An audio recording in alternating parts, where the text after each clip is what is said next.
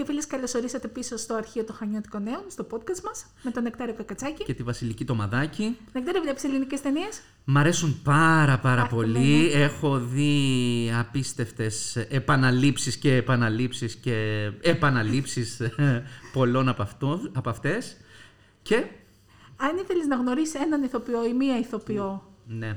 Έχεις μεγάλη λίστα. Εγώ νομίζω έχω Ε, πολύ μεγάλη. Είναι πολύ μεγάλη και ειδικά για τον παλιό ελληνικό κινηματογράφο. Ναι, για ποιος, το- για ποιος εννοώ για δεν παλιούς έχει. Έλληνες ηθοποιούς. Έτσι, ποιος δεν έχει, ποιος δεν έχει έτσι αγαπημένους και ε, αγαπητούς στο κοινό, οι οποίοι νομίζω ότι θα μείνουν στην αιωνιότητα.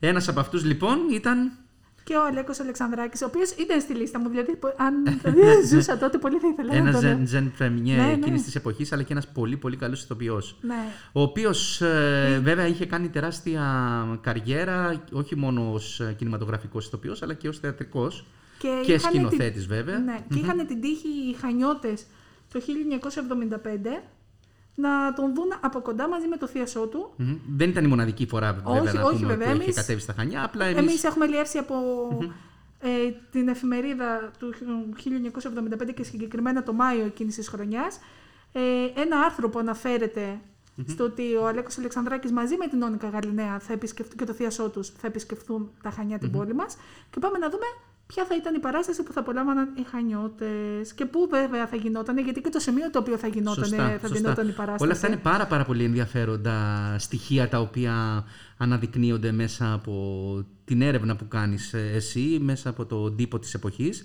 Ε, και πραγματικά εδώ βλέπουμε ας πούμε ότι θα, η συγκεκριμένη παράσταση θα ήταν ε, στον ε, κινηματογράφο Απόλλων που πλέον δεν υφίσταται. Είναι ναι. ιστορικός όμως, δηλαδή. Αλλά το γνωρίζουμε ως Απόλλων. ε, Ακριβώς. ακόμα. Δηλαδή, πολλές φορές ακόμα στο σημείο λέμε Ναι. που, που θα Στον είσαι Απόλλωνα, στον ναι. Απόλλωνα. Νομίζω υπάρχει και η πινακίδα ακόμα στο. Αν δεν κάνω λάθος, ναι. και εγώ νομίζω ότι Είναι υπάρχει. στην ε, διασταύρωση εκείνη, τη γνωστή ανάμεσα από Κορώνου και Μπότσα, ε, από Κορώνου Μπότσαρη και. Ε, ε, τώρα μου διαφεύγει. Τέλος πάντων, ναι. Ωραία. Ε, νομίζω όλοι καταλάβατε ποιος είμαι ακριβώς εδώ.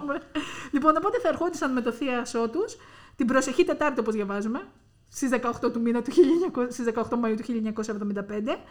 Ε, Με μια τεράστια επιτυχία, όπως ναι. επίσης. είναι για Τετάρτη και Πέμπτη, θα γινόντουσαν οι παραστάσεις εκείνου του Μαΐου του 1975 και το θεατρικό έργο είναι, Ήταν το τέσσερα δωμάτια με κήπο. Ε, όπου- το οποίο χαρακτηρίζεται θριαμβευτική επιτυχία της Αθήνας.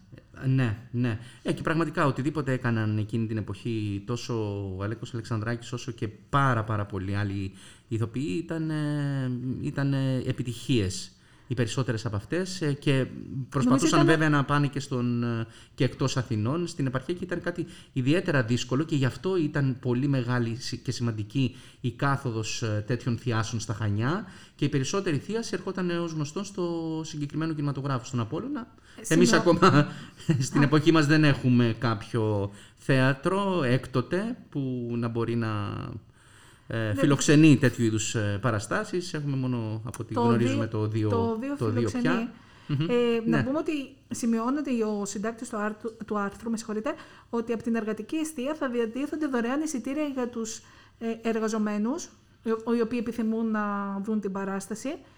Και κάτι που μας θυμίζει πόσο σημαντικό είναι όλοι να έχουν πρόσβαση στην τεχνη και στον πολιτισμό, Έτσι. να μπορούν να το απολαμβάνουν όσο περισσότεροι άνθρωποι γίνεται. Ευελπιστούμε βέβαια ότι επειδή είμαστε εν μέσω πανδημίας και είναι κλειστά τα θέατρα, Ναι. Μακάρι, μακάρι όλο αυτό να τελειώσει και να η έχουμε τέχνη πρόσβαση, να ξαναεπιστρέψει. αυτό, ναι, να ναι, ναι, έχουμε ναι. πρόσβαση σύντομα. Και σε θεατρικές σκηνές και θεατρική θίαση να Και σε ξαναβγούν μουσικές σκηνές. και σε όλες, ναι, ναι, όλες Σε όλες αυτές οι τις μορφές δραστηριότητες. τέχνης. Έτσι. Μμμ. Αυτό ήταν το σημερινό podcast για σήμερα. Να είστε καλά. Ραντεβού στο επόμενο επεισόδιο.